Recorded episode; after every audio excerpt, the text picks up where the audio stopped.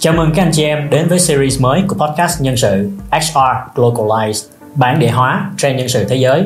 Đây là chương trình cập nhật xu hướng quản lý nhân sự thế giới nhưng cũng đồng thời vô cùng thực tế trong việc áp dụng tại Việt Nam. Hôm nay thì chúng ta sẽ cùng chia sẻ về một chủ đề hơi bị hot đang được cộng đồng rất quan tâm và bàn luận trong những ngày vừa qua. Đó là quản trị rủi ro về pháp lý chắc hẳn các anh chị em chúng ta cũng đã có nghe tới một cái câu chuyện khá là sôi nổi trong cộng đồng trong những ngày qua theo thông tin mà chúng tôi được biết cho đến thời điểm này câu chuyện vẫn còn nhiều góc khuất và vẫn chưa thật sự rõ ràng. Tuy nhiên trong bài podcast này thì chúng ta sẽ không đi phân tích cả một câu chuyện mà chúng ta sẽ cùng nhau phân tích các cái giai đoạn diễn ra trong cái câu chuyện này. Đây là các thông tin được công khai trên mạng xã hội từ phía công ty. Giai đoạn thứ nhất, có hai bạn thực tập sinh marketing sau khi bị công ty chấm dứt thỏa thuận lao động. Thì theo thỏa thuận lao động chung, công ty sẽ giữ lại 25 ngày lương của hai bạn cho tới khi hai bạn hoàn thành xong việc bàn giao công việc. Giai đoạn thứ hai là công ty đã liên hệ hai bạn nhiều lần để trao đổi công việc nhưng hai bạn liên tục delay và sau đó là từ chối bàn giao công việc. Tất nhiên cái hệ quả là công ty sẽ giữ lại 25 ngày lương của các bạn. Và giai đoạn thứ ba, sau đó hai bạn vào Facebook và Google Drive của công ty xóa dữ liệu cùng với các bài viết và các bài quảng cáo sản phẩm của công ty mà theo lời của công ty thì họ đã chi ra hàng chục tỷ đồng cho những bài quảng cáo này. Và giai đoạn 4, công ty mang thông tin này kèm theo danh tính, hình ảnh profile cá nhân của hai bạn lên post trên mạng xã hội và thậm chí là chạy quảng cáo. Cho đến thời điểm này, sự việc cũng đang có những cái thông tin và những diễn tiến khác Tuy nhiên, trong khuôn khổ bài podcast ngày hôm nay, chúng ta chỉ chia sẻ về bốn giai đoạn trên về mặt hành động. Cụ thể có bốn sự việc liên quan đến pháp lý mà chúng ta có thể cùng nhau phân tích, trong đó bao gồm thứ nhất là việc công ty giữ lương của nhân viên. Thứ hai là trách nhiệm bàn giao công việc của nhân viên trước khi nhân viên nghỉ việc. Thứ ba là hành động nhân viên phá hoại tài sản của công ty. Và thứ tư là hành động công ty bóc phúc nhân viên trên mạng xã hội. Câu chuyện này thật ra cũng đã được khá nhiều các anh chị em trong cộng đồng quan tâm và phân tích dưới nhiều góc cạnh. Từ đó cũng tạo ra không ít các luồng quan điểm trái chiều là ai đúng, ai sai. Tuy nhiên, trước hết khi mà chúng ta đặt vấn đề về việc đúng hay sai thì ban nghĩ chúng ta nên xác định là mình đang đặt cái vấn đề đó trên cơ sở nào.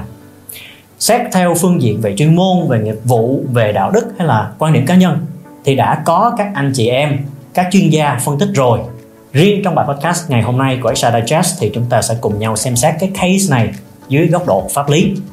Cụ thể là về quản trị rủi ro trong mạng pháp lý doanh nghiệp.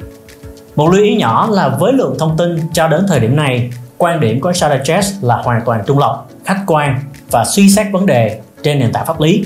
Để từ đó đúc kết ra được những bài học, những kinh nghiệm thực tiễn trong mảng quản trị rủi ro về pháp lý doanh nghiệp. Và chúng ta nên làm như thế nào để bảo vệ doanh nghiệp khỏi những rủi ro về pháp lý.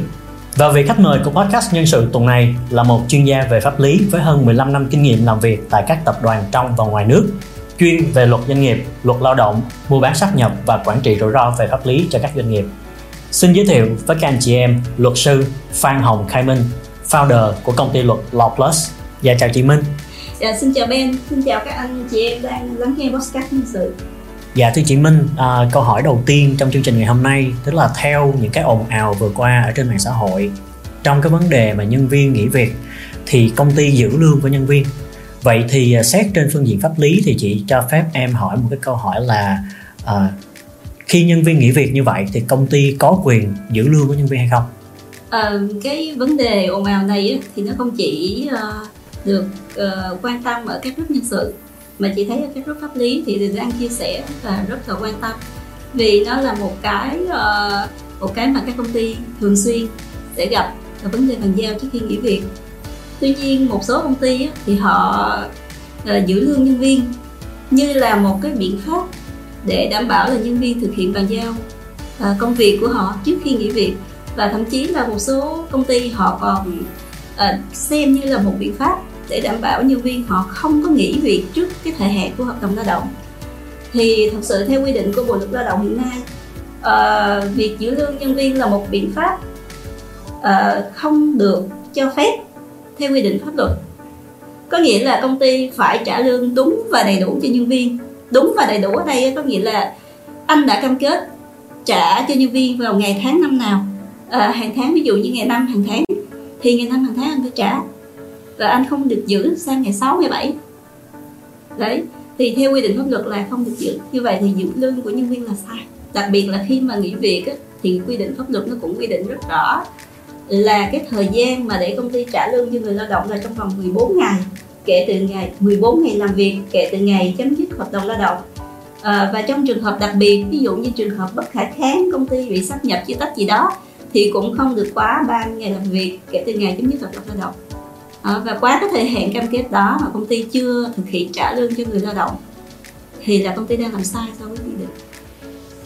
Dạ nhưng mà trên thực tế có một số công ty uh, cái cách làm của họ là khi nhân viên uh, nghỉ trước thời hạn hoặc là khi nhân viên nghỉ mà không bàn giao thì họ vẫn giữ lương của người lao động. Như vậy thì dưới phương diện của pháp luật chị nhận xét như thế nào ạ? À, một số công ty thì chị thấy họ vẫn thực hiện cái việc giữ lương người lao động.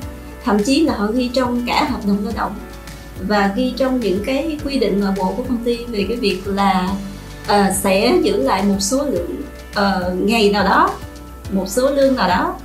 À, nếu mà người lao động không thực hiện bàn giao hoặc không thực hiện hoặc là chấm dứt hợp đồng lao động trước thời hạn cam kết chẳng hạn thì um, công ty cũng có những cái uh, cái uh, sai lầm trong cái cách là suy nghĩ rằng nếu mà mình ghi nhận vào trong hợp đồng lao động hoặc là mình ghi vào trong cái nội quy lao động hoặc là quy trình nào đó của công ty thì cái đó sẽ được sẽ được công nhận à, giống như là trường hợp là người lao động đã thỏa thuận đã đồng ý với cái cách đó yeah. Dạ. thì được xem như là như là hợp pháp yeah. Dạ. cái việc giữ lương đó yeah. Dạ. tuy nhiên là công ty không khi mà luật đã cấm cái việc thực hiện uh, giữ lương rồi thì dầu công ty và người lao động có thỏa thuận đi nữa thì cái thỏa thuận đó cũng không được coi là hợp pháp mm. như vậy thì mình cũng không được thỏa thuận giữ lương trong mọi trường hợp và nếu có thỏa thuận thì cái thỏa thuận đó là không hợp pháp và không không được uh, thực hiện nếu thực hiện thì sẽ xem như là uh, anh đang làm sai so với quy định pháp luật. Dạ. Yeah. Dạ cảm ơn cái chia sẻ rất quan trọng vừa rồi của chị. Nhưng mà trên thực tế đó nếu như nhân viên nghỉ việc trước thời hạn hoặc là nghỉ việc nhưng không bàn giao công việc thì nó cũng rất là kẹt cho doanh nghiệp cho công ty.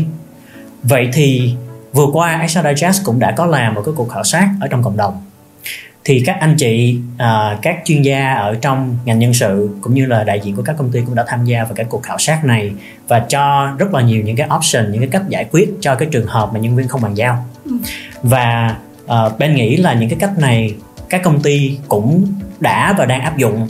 Và trong số rất nhiều cách đó thì hôm nay Ben xin được chia sẻ về ba cách mà Ben thấy khá là nổi bật đã được collect đã được thu thập từ trong cái khảo sát của HR Digest cái thứ nhất là công ty sẽ giữ lương và không chốt bảo hiểm xã hội.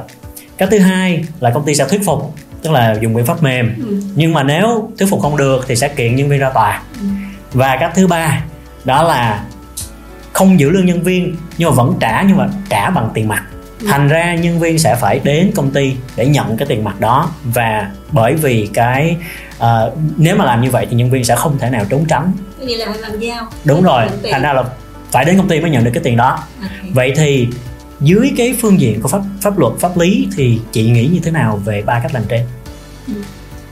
thì ờ, giống như mình chia sẻ nãy giờ cái phương án đầu tiên là giữ lương và không chốt sổ bảo hiểm xã hội đấy thì đã không được phép rồi dạ yeah.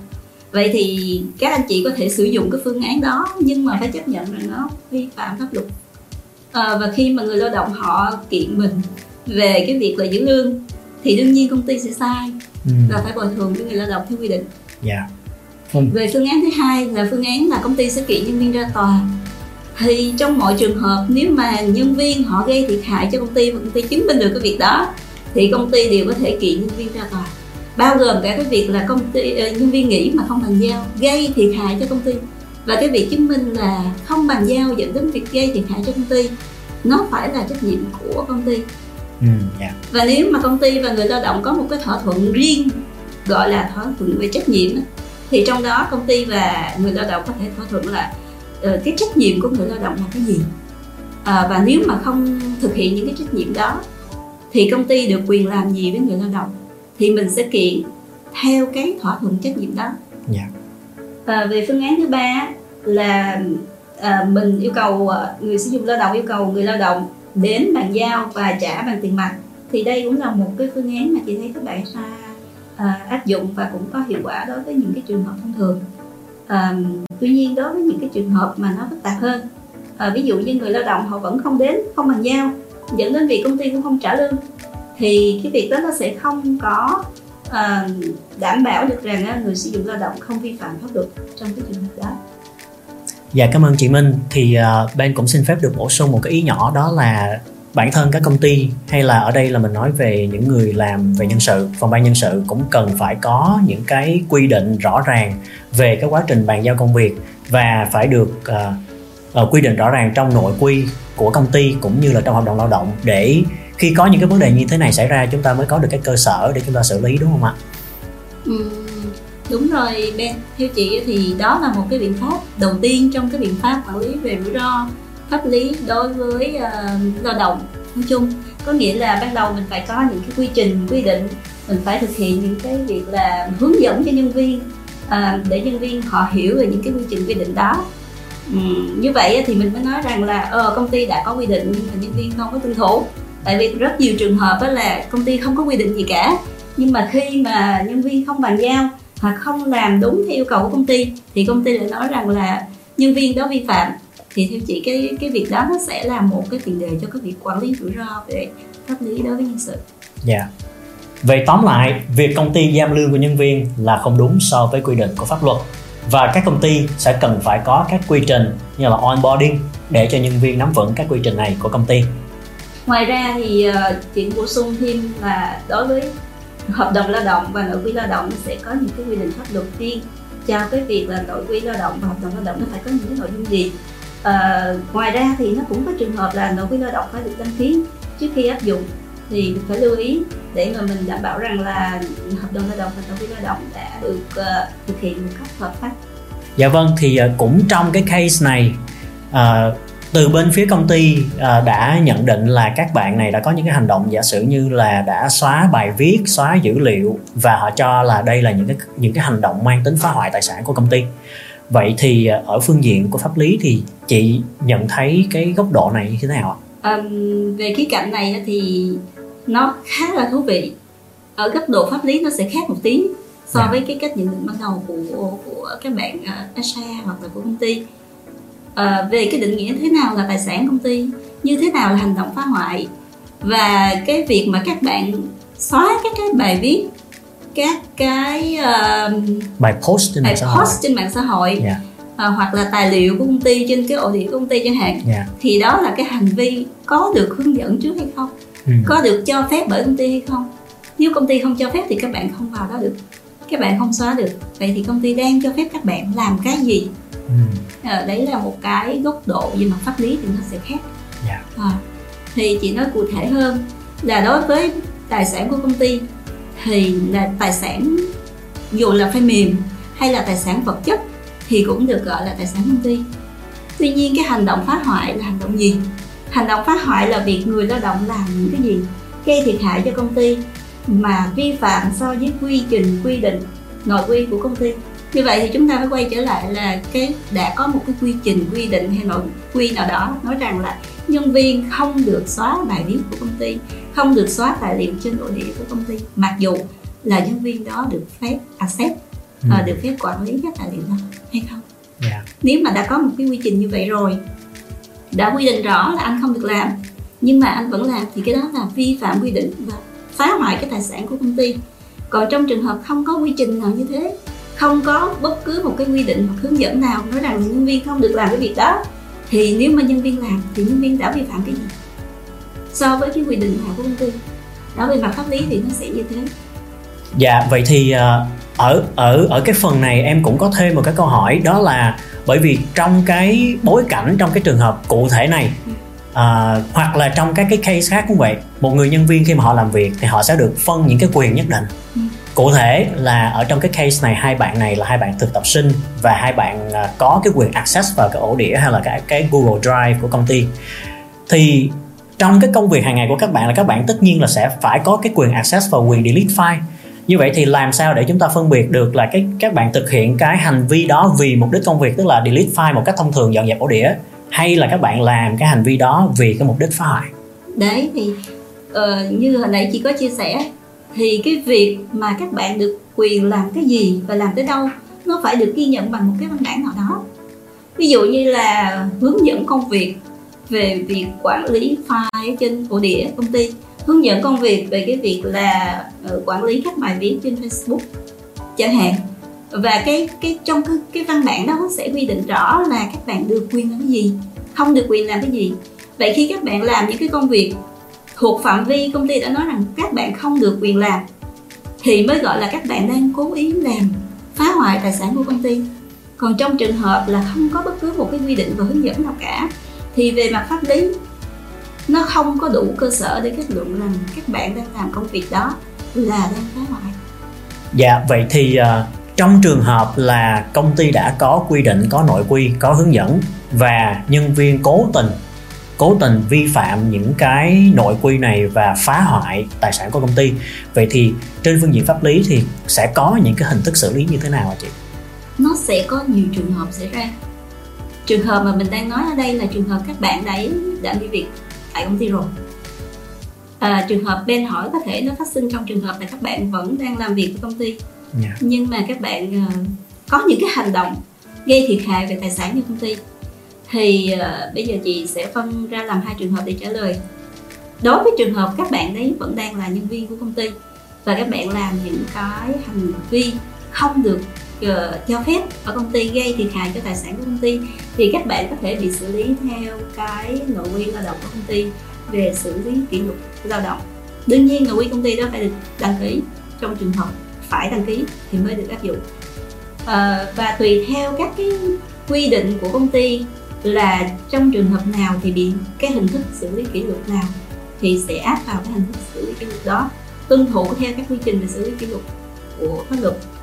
Trường hợp các bạn gây thiệt hại uh, thì tùy theo cái mức độ thiệt hại mà sẽ có những cái mức độ bồi thường khác nhau.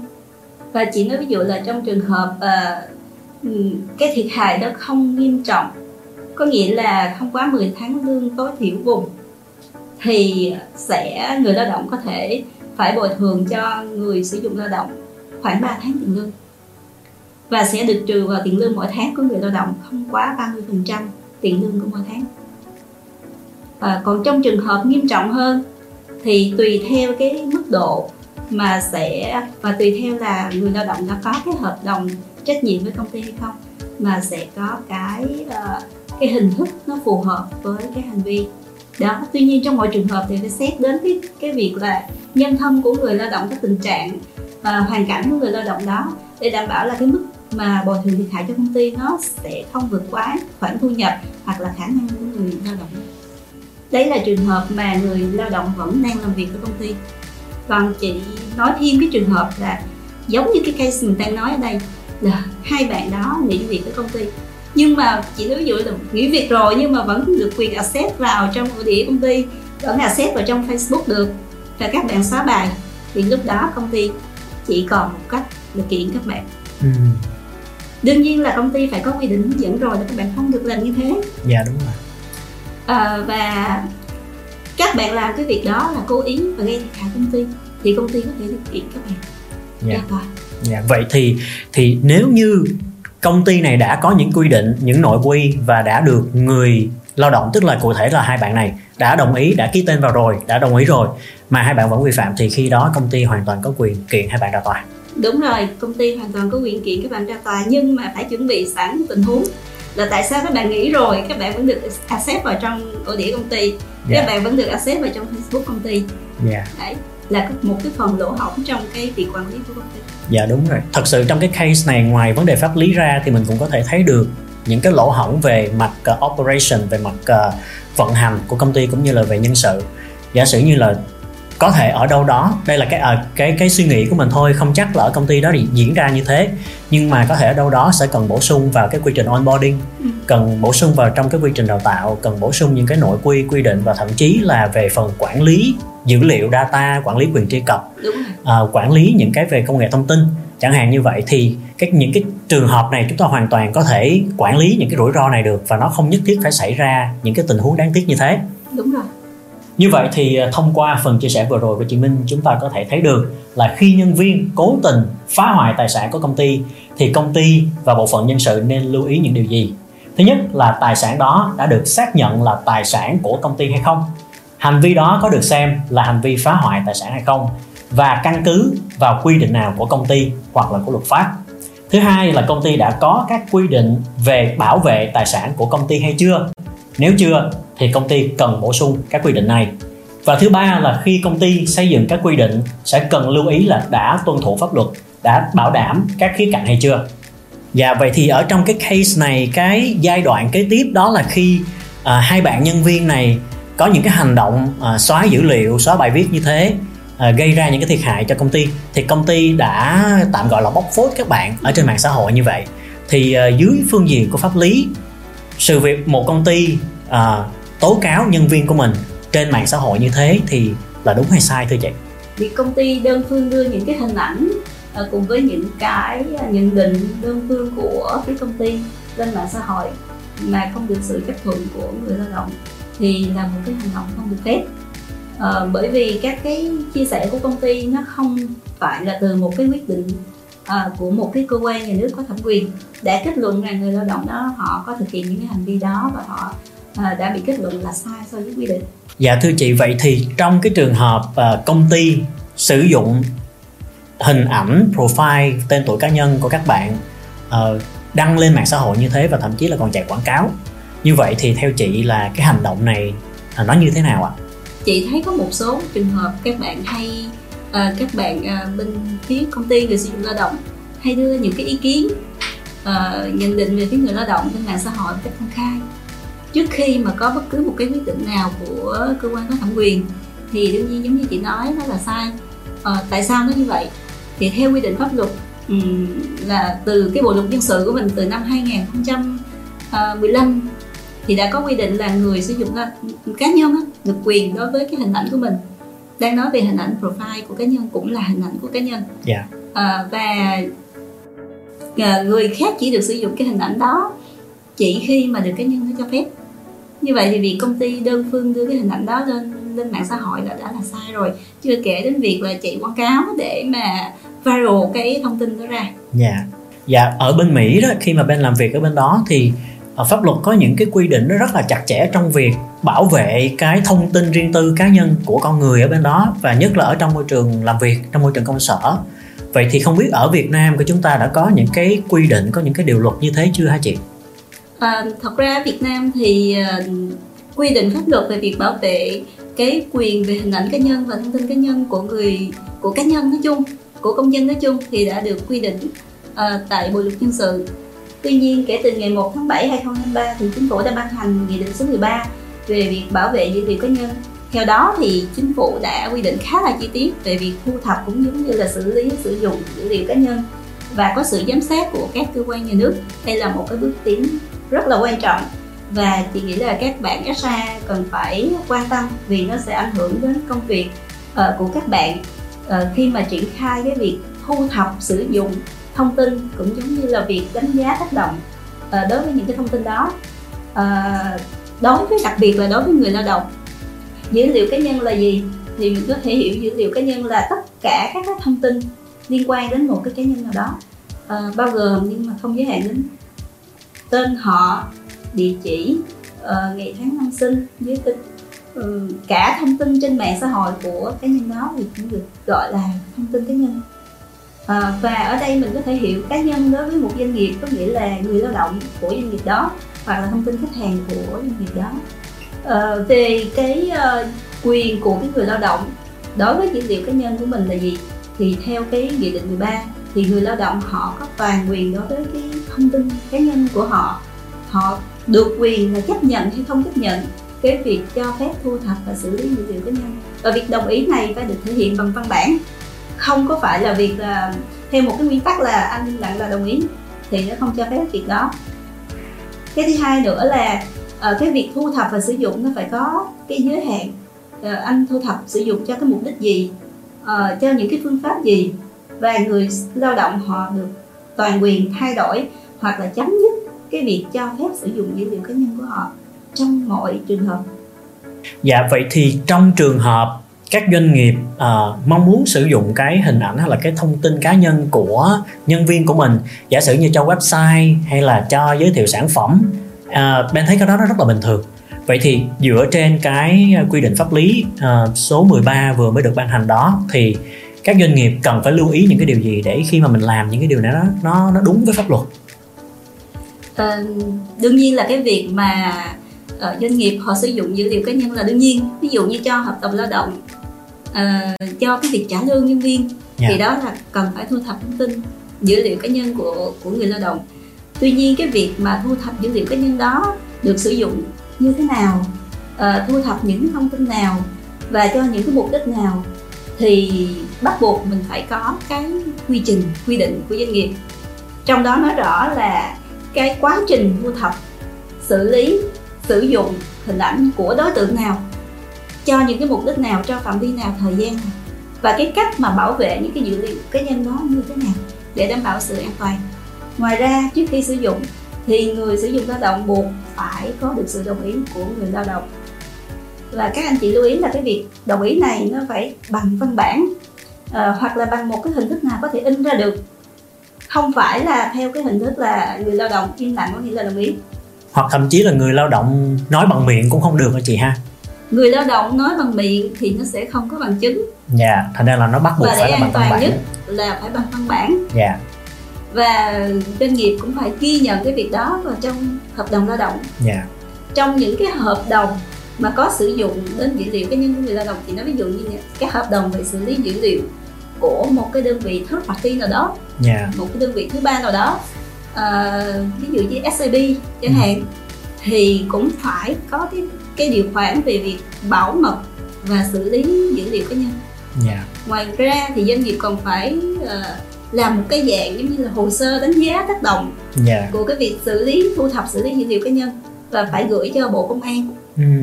để uh, bộ công an sẽ đánh giá và theo dõi cái việc uh, công ty thực hiện cái việc xử lý dữ liệu cá nhân như thế nào yeah. à, và khi mà có bất cứ sự thay đổi nào thì công ty đều phải cập nhật lại uh, và báo cáo lên bộ công an cho cái việc xử lý đó cho nên đây là một cái quá trình mà nó là mới yeah. so với những cái uh, quy định lâu nay mình hiện có và nó dẫn đến việc là SA phải làm một cái khối lượng công việc theo chị là khá là nhiều yeah. để thực hiện tuân thủ theo cái cái nghị định số 13 này.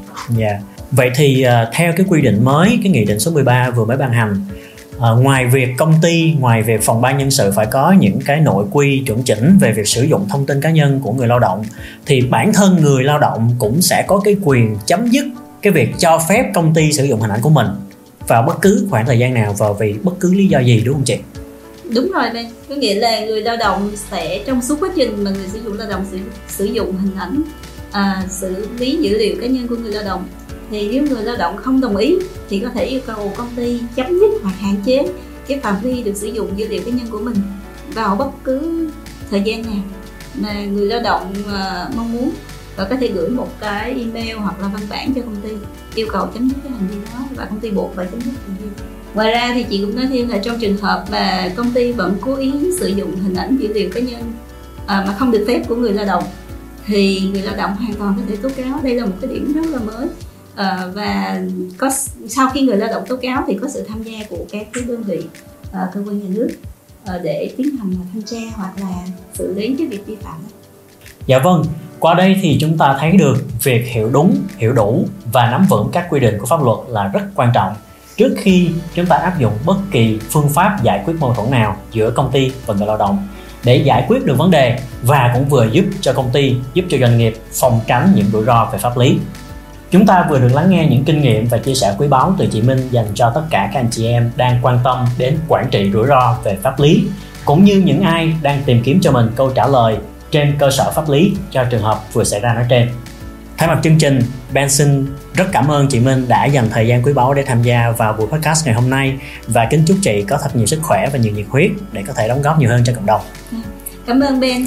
À, Minh cũng rất là hân hạnh được tham gia vào chương trình của mình và hy vọng những cái chia sẻ trên sẽ giúp được cho à, anh chị em SA của mình một khía cạnh, một góc nhìn về mặt pháp lý đối với những cái vấn đề xảy ra à, và ngoài ra thì đối với những cái quy định pháp luật uh, mới ban hành như là nghị định số 13 thì các anh chị ở xa mình hy vọng là sẽ có những cái uh, cập nhật quan trọng để mình có được những cái điều chỉnh sửa đổi phù hợp trong thời gian sắp tới.